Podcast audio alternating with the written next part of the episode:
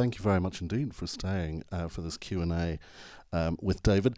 Um, uh, David, we have here, I mean, purely by their presence at what is the finest private cinema in London, sycophant that I am, I'm going to say that we have an extremely sophisticated and erudite audience this evening who will ask, I'm sure, a lot of uh, very sort of laser directed questions. So I'm just going to ask the, the, the broader ones um, so far. 55 years on, is that, um, how's that now watching, watching? Uh, yeah, I haven't seen it. Um, well, I, no, I, I did see it about four, five years ago when we had the 50th anniversary. And there were quite a few screenings, and there was one at the BFI, and they put it onto the, the big screen. So, and um, uh, but it's lovely seeing it like this rather than on telly. Uh, I have to say, but and f- for me, I mean, I have to say, I just remember what was going on off camera. Really, I mean, you know, there are certain scenes, and you remember what happened that day, um, and I don't know, maybe there, there, there's a there's a scene where my hair looks very odd, and um, and Betty, who was the lady who did the hair and everything, uh, she'd had a few drinks at lunchtime, and she nearly cut the lo- my earlobe off when you're doing the hair, and uh, it's, it's, it's silly things like that that you remember, uh, and the the, the scene where Malcolm and I have a a, a, a mock fight in Cheltenham High Street. Um, uh, and they were real people uh, someone asked if the, if the little old lady who comes up and talks to Malcolm was real, and I think she was. I mean, it may be that she was a plant, but we were never told that she was going to be there. And, uh, and, and there was a huge crowd of people the other side of the road watching. And, uh, and there was this lovely moment where Malcolm was hitting me, and there's a a very very short flash where you see my thigh because my trousers split as I rolled over and they didn't do another take. Well, they did another. T- they they used camera tape to seal up my trousers, but um, when when uh, Malcolm was being particularly aggressive, uh, there was a sudden screech of brakes, and a man got out of a lorry with a hammer and came up and said, "What are you doing to this this poor man?" And I was sort of like, I, I pretended to be dead and uh, and and Malcolm, being Malcolm, just said, "Oh well, he was annoying me, you know." and an assistant director rushed over and said, and this poor man, great applause from the other side of the road, and he shamefacedly got back into the. But it's things like that that um, that that one remembers. uh, you were uh, perhaps um, slightly further on in your career than, than some of your um, compadres at the time because you took a slightly less traditional route in. Um, so, uh, do you want to tell us a bit about um, well, firstly, where you were in your career at the time that this came about and, and, and how it came about. I also, there is, uh, as David said beforehand, he has written this wonderful book, Filming If, which there are copies on sale outside afterwards, which he'll be delighted to sign for you. Um, in it is re- reproduced your contract for the film. Mm-hmm. Which is of an agreement, if there are any actors in here today, that, that, none of the agreements that Equity have in place now they wouldn't recognise. The uh, the your your the fee that's stated in it for the film is roughly equivalent to a year's tutor, tutoring at uh, at the college, isn't it?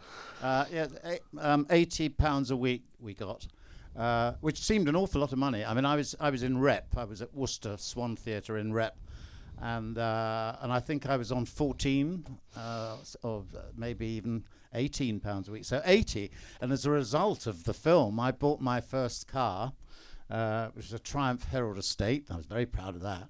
And um, uh, and that, well, then I carried on. I mean, I carried on in in theatre.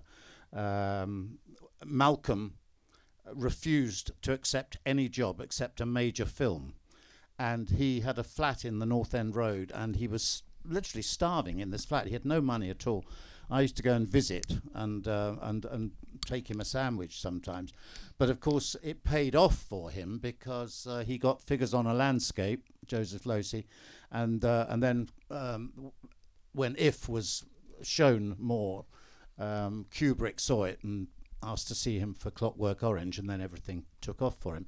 But uh, th- that didn't interest me that side of it. Really. I just I just wanted to work, and I'd also started writing by then, and uh, and and my children's theatre career, which has been my main one really for the last 50 years or more, Um, I'd started writing children's plays by then, so everything else sort of uh, took off. But Malcolm and I were the two oldest boys on on the film. We were both 24.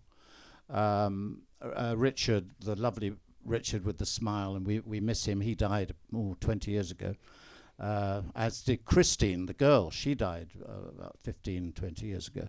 Um, and so many of them have gone. Rowntree, uh, who I later did a review, a musical review with, who was a lovely man, uh, Robert Swann, uh, he died young.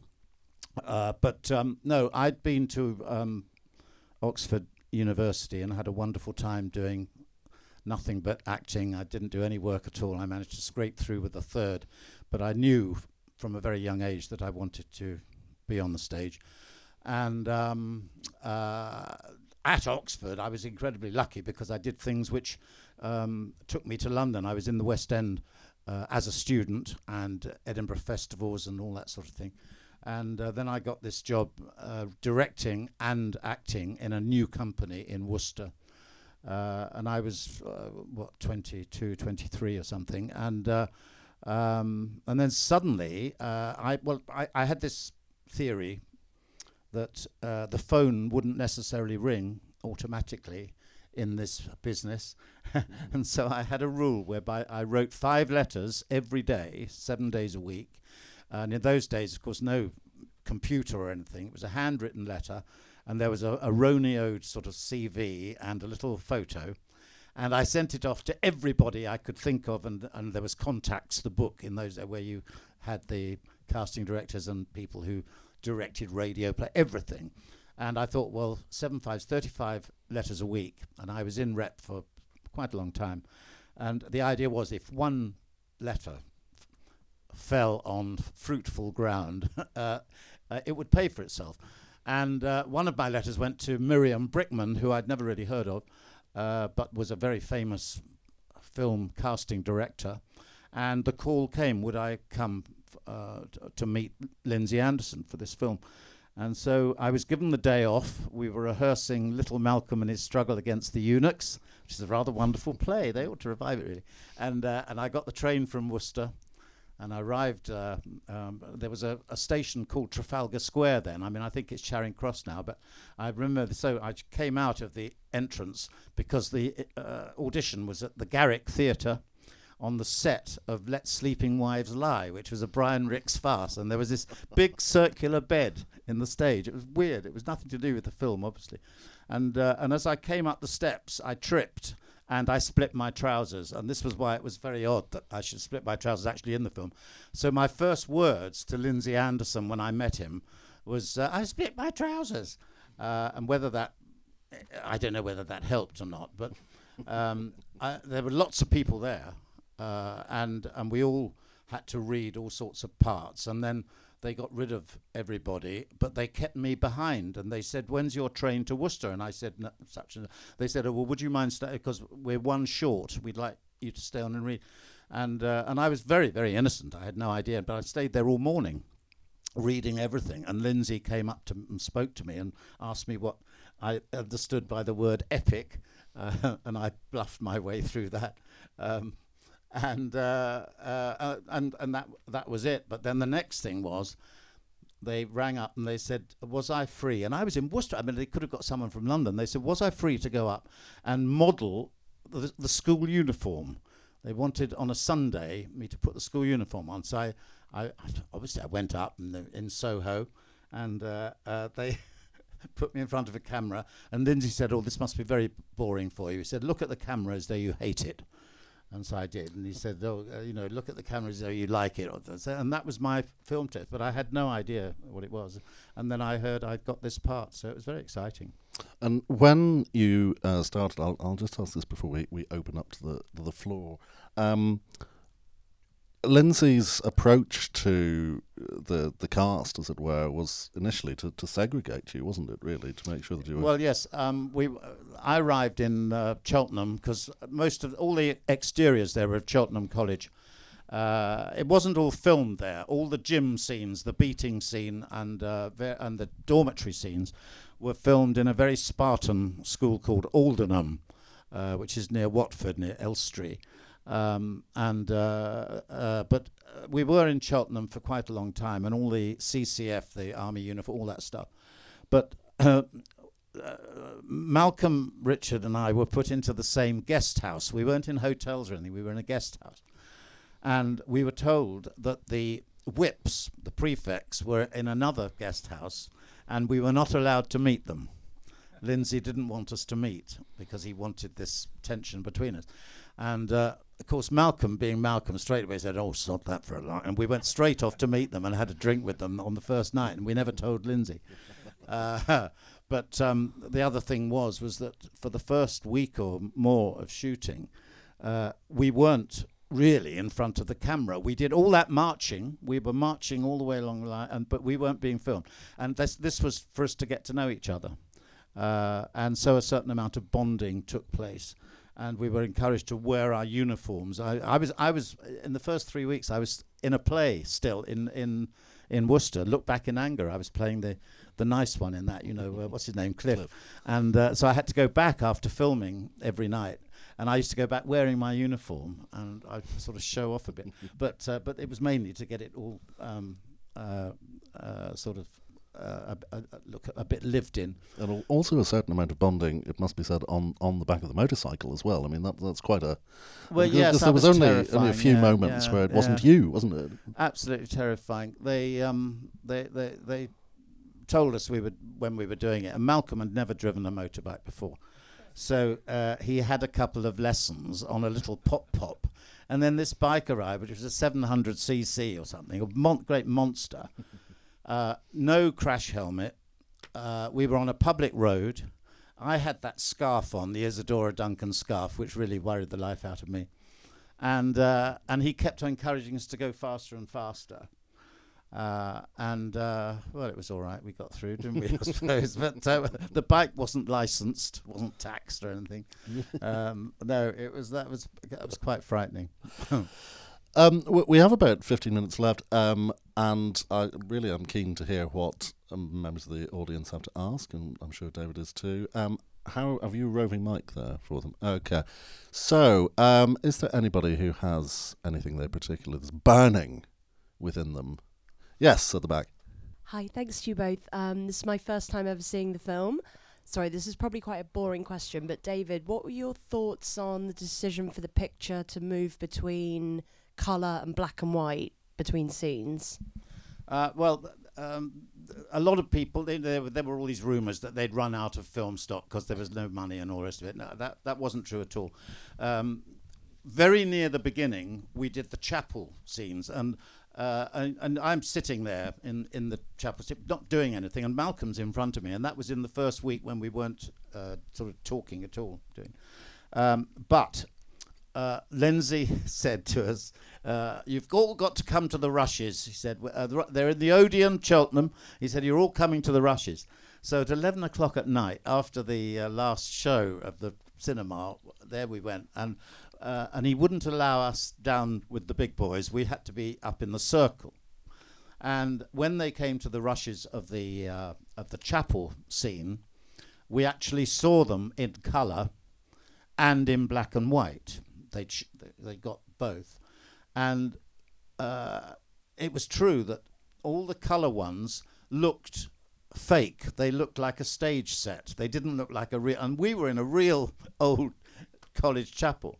And I heard Lindsay saying, "Oh, we'll uh, we'll we'll go for the black and white uh, in the interiors, simply because it looked more, I don't know, documentary or whatever." And from then on, from what I can gather, and I think I think he was being mischievous, quite honestly, because I th- I thought uh, he thought that in 50 years' time people would be asking exactly the question you've asked.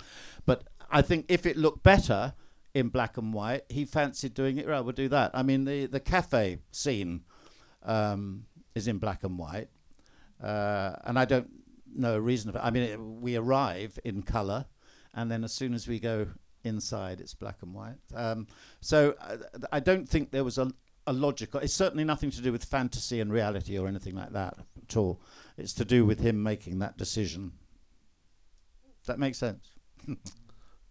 yes, right at the very back there.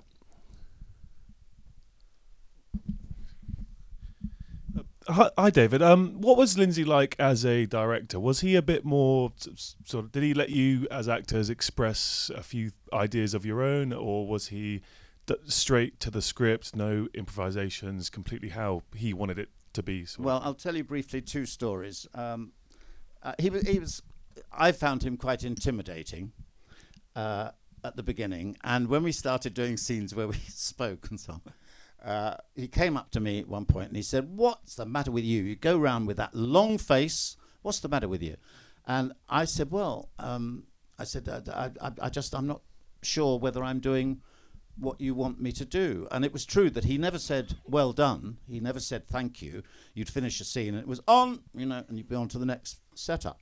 And uh, anyway, so there I, I said, I didn't, never know if I'm doing what you want me to do. And he looked at me very angrily and he said, I took six months to cast this film and walked away. And that was the most wonderful confidence booster for me. From then on, it was absolutely fine. And whatever I did, I thought, well, he'll tell me if he doesn't want that or doesn't like that. And the other story I'll tell you is the scene where we're talking about the most horrible way to die, and we end up hysterical and rolling on the floor. The, the day before we did that, we had a conversation, Malcolm and I, and well, and Richard actually. Richard was the loveliest bloke. I mean, we we missed him and, uh, and and we honestly didn't understand the scene at all. And we said it's horrible. It's this thing about the horrible way to die, and we've got to laugh. Um, uh, what uh, what does he mean? And even Malcolm said, I don't know. So we went up to Lindsay and said we don't get this at all. So he said, "Oh, all right, yes." He said, "You're right." He said, "A terribly written scene." He said, "Very badly written." He said, "Look, come in early tomorrow morning." And uh, come in an hour early, and we'll we'll improvise it. We'll work round it. We'll we'll we'll find a way of doing it. Don't worry about it. So we came in early, and the first thing he did was to say to Stuart Baird. Now you may have heard of Stuart Baird, who became a film director and uh, very successfully, and of course Stephen Frears was the um, second assistant director as well. Um, but Stuart was the third, or the, he was almost a runner actually. And uh, and Lindsay said, uh, Stuart, uh, off you go, go. Mm-mm. And he came back with a bottle of whiskey. And Lindsay forced us to drink a bottle of whiskey. Uh, this was at about nine, eight o'clock in the morning, something like that. And uh, and so we were quite giggly. And he said, right, well, let's we'll improvise this and we'll do that. And we did, and then we shot the scene. And we started laughing too early because we were pissed. and uh, and he got very cross and he said, "Will you be? You're meant to be professionals." And we said, "Yeah, but you just." And uh, we shot the scene. That was that. Well, it wasn't until I saw the film that I realised that we'd actually shot the scene word for word as it had been written, and he'd taken us all round the houses, improvising whatever, and, and we'd come back to what was there originally without realising it, which was really rather brilliant, I think. Um, but uh, so he knew what he wanted, put it that way. But uh, no, he was he was extraordinary, really, um, and, uh, and and and he had to move fast as well because the there wasn't that much time. Have we any? Oh yes, just over that. Interestingly, I was saying to David uh, before we came in this evening that my had a voice when I was training worked with Lindsay at, at the Royal Court, and she d- she never told us we'd done well either. She was very much of a we were given critique or we were told to move on to the next thing. Um, yes, where? Hi. Can you, uh, is it working? Yeah. Uh, like the few people before me, I hadn't seen the film before, but I think almost like a sort of myth or a ghost. I'd heard so much about it. Other people telling me I've got to see it, so I'm so glad I got to see it today. I'm really glad you mentioned Stephen Frears because I wanted to ask you, do you remember his presence on the set or Oh yes, we hated him.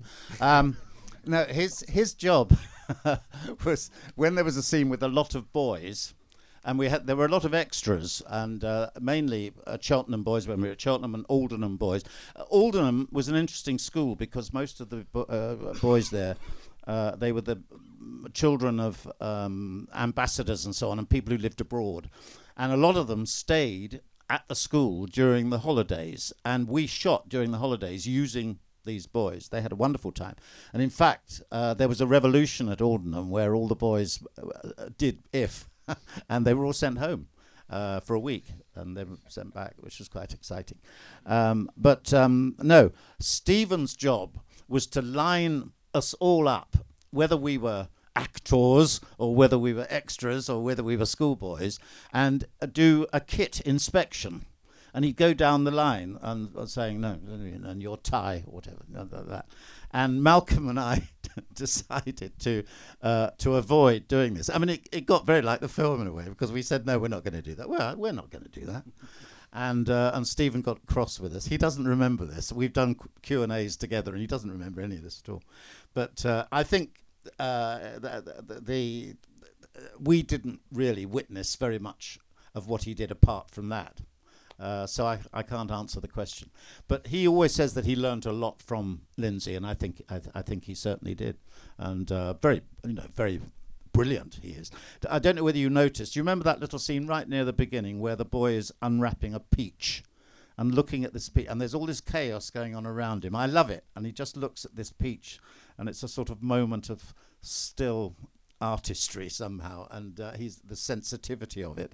Well, that was. Um, uh, oh God, I'm going to forget his name now. Uh, terribly famous director. Um, no, he who did um, Brideshead Revisited and oh, so on. Yeah, yeah. Charles Sturridge. That was Charles Sturridge. He was about 14, uh, or no, a little bit older, 16. And many years later, I didn't see him for you know 30 years or something. And the call came through from my agent. He wanted me to do a cameo in Longitude. I don't know whether you ever saw Longitude, which is about Harrison, the clockmaker, Michael Gambon. And I just had two scenes. I had one with Gambon and one with John Wood. And I'd worked with John Wood before on a telly thing. And it, this business is so wonderful. I hadn't seen him for 20 years. And you go into makeup, hello, love, everything all right, whatever. And it's just as though it was yesterday that you were working with him. Um, but uh, uh, no, there, there was another. There's another one in there. Um, one of the one of the boys you would have noticed was Robin Asquith, uh, who went on to fame in the Confessions of a Window Cleaner and all those films.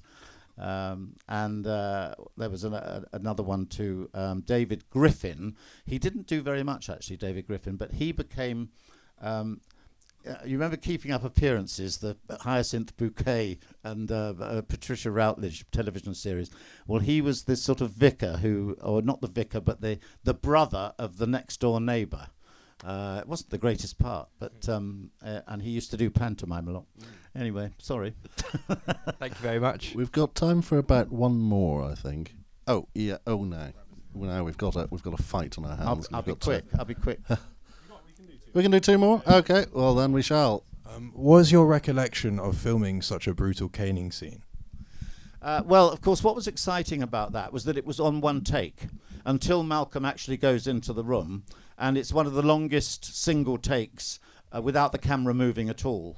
And, and we knew that was happening, and we had to time it. And what they did was to, um, it, uh, that we did it for real, really, except that I didn't get beaten, which was very nice. But we actually went in, and all the timing, and uh, and Robert who's Rowntree actually did the running up and the hitting, and they had a mattress over the thing, so you got a bit of noise through. Um, and uh, uh, and it was it was very exciting doing that because it, it's it's something like six or seven minutes, which is very long time. Um, and uh, and we it wasn't planned. We we were just told, uh, and and we just sort of did it really. Um, and by then, we knew each other well. And I mean, Malcolm was always had always this bravado. Um, uh, I mean, he always uh, would ask for a glass of water at the wrong moment, just when they were about to turn over. Everybody was ready. And oh, can I have a glass of water? And uh, and at the end of filming, I'm I'm don't get me wrong, I'm very fond of Malcolm and always have been, and we're still in touch. But um, at the end of filming, John Stonehouse, who was the first director, very tough uh, a very good first director who really got things moving, but quite a frightening man actually. I think he had a gun actually, but um, he uh, he came up to me on the last day of, my, my, shooting and said, "Thank you, David, so much." He said, "It's been wonderful because you you have always been on time. Uh, you've never been to." And I was terribly flattered by this, you see. And I said, "Oh well, that's very kind of you. Do you think the film's going to be successful?" So he said, "Oh, I think you know it'll be an art picture. It'll be the Academy in Oxford Street, something like that." You know, he said, "I think you know." Mm. He said, "And of course, it will make Malcolm a star." And I said, "Oh, that's interesting. You should say that. Why? Why you say that?" He said, "Oh, he's so difficult, Dave. You know, he makes sure everybody knows who he is and what he's here. Oh, you can tell he's going to make it. He's going to be a star." And in a way, I felt that was a bit sad um, that you had to be sort of, you know, difficult and the rest of it. But um, uh, no, uh, the, the, the, it was no, it was. Uh, the the whole experience, looking back, was um, was was magical, really uh, as so many things were. I mean, when Malcolm and I didn't meet for a long time, but we worked together seven years later in Aces High, uh, which was the Jack Gold movie, First World War, Journey's End, the play put into the air. And that was, I had a lovely time on that because I was singing songs and it was great. Um, uh, uh, and, and Malcolm by then was a big star and uh, and we all arrived on the first day, and we were at Booker Airfield near High Wycombe, and they'd got all these planes and everything, and they'd built the officers' mess, and uh, and I was in a caravan. I shared a caravan with um, Peter Firth, and it was Peter Firth's first film. It was uh, before he did Equus, and uh, I was told I was I was asked to look after him, and he didn't need, need no looking after from me. I mean, he was brilliant. Um, but uh, we were sitting there and nothing was going on. And we said to one of the assistant directors, what's, what's, what's the matter? Why was nothing happening? So they said, oh, there's been a bit of trouble. They said, uh, Malcolm arrived. And um, and he went into his. Uh, I did. They didn't call it a trailer. They called it a caravan, and um, and and apparently in his contract it says he has to have a fridge, and there wasn't a fridge, and he's refused to do any filming until the fridge arrives. So he said, "We're waiting for the fridge." Now, whether that's true or not, I don't know. But Malcolm, he, meeting up with him again was absolutely lovely, um, and uh, uh, and I didn't. Um, In the hierarchy of things, I didn't have a stand-in, and you know, when you're quite big, you have a stand-in who goes in when they're doing the lighting, and you can go back and read the paper or do the crossword or whatever. I didn't have one because I wasn't starring really in the film, and um, and what was rather lovely was that Malcolm used to stay behind, and we used to have these chats, and uh, and the first assistant director on that film noticed and came up to me and uh, and and said, "Oh, I said I'm sorry about this." He said, he said "I'm going to try and arrange for you to have a stand-in so that you and Malcolm can go and have your chats," and he did, which was wonderful, which was very sweet. If you can pass the mic forward one. Oh, there. Oh, right. You have it back. Okay. really good film. First time I've seen it. Could this film have been made fi- 10 years earlier or even five years earlier? Because obviously 1968, 69 was a big time of change in the film industry, going from the studio system to the indie scene. I don't know whether I'm qualified to answer that question. I don't know. Um, uh, when, where where were we? 60, 67. I mean, I I can't really answer that. But what what I can say is is that I I find it remarkable how, if you like, timeless that film is. Um, one of the things that he consciously did. There's no pop music in it at all. Uh, even when they play the jukebox, you've got the Sanctus, which uh, that was Malcolm's idea too. He he suggested that um, uh, ma- mass, the, uh, which I don't know. He must have heard it somewhere, um, but. Uh, it's very clever setting it in a school where there is a uniform such as they still wear at Eton because that hasn't dated in any way. Um, and but it's quite fun when you see the shop front and you see the the ladies wear as they go along the road. And obviously, you know, it it it it, it must have dated, but it it doesn't f- quite feel that way in the same way that other things do. But I'm sorry, I'm not really qualified to answer your question. Uh, out of curiosity, how many of you here have was this? Oh, sorry, for how many of you was this the first time seeing the film? Gosh, look at that. Oh, quite a few. There you are. Well, that leads me to my last question before we finish, which is for you and generally, what do you think the lasting impact or the lasting legacy of the film is? Uh, well, I would like to think that um, it's Lindsay Anderson's centenary this year of his birth, and uh, next month I go up to Stirling uh, for a screening of If, and uh, Stirling uh, University is where Lindsay's archive is, and they've got an exhibition on. And, and there is a dedicated group of people, the Lindsay Anderson Foundation, who try to keep him uh, alive, as it were, because I do think he is very underrated. I mean, he was not an easy man, and he uh, he, he was a rebel uh, within the film world. He didn't go uh, down a, any commercial route, um, but I do think that if stands up and and as a legacy for him is is pretty remarkable, and I hope that he will be remembered. Um, uh, because his output really was was was quite small, Mm. um, and of course he did a lot of theatre. He did a lot of very good theatre, but he couldn't get the money to do what he wanted, and uh, they they he he resisted any uh, temptation to take the shilling and do something commercial. But uh, that was that was what he was like, I suppose. Uh, for those of you that have seen this for the first time this evening, um, Mick Travis, uh, Malcolm's character in this, is of course the subject of two further films, Oh Lucky Man and Britannia Hospital, um, which are um, slightly mind-bending experiences, but with tremendous casts and uh, um, and form a very unlikely but very compelling trilogy. David's book is available to purchase outside, but on behalf of all of us, David, thank you very much indeed for coming and thank you for your time. No, thank you, thank you all for coming very much. Thank you.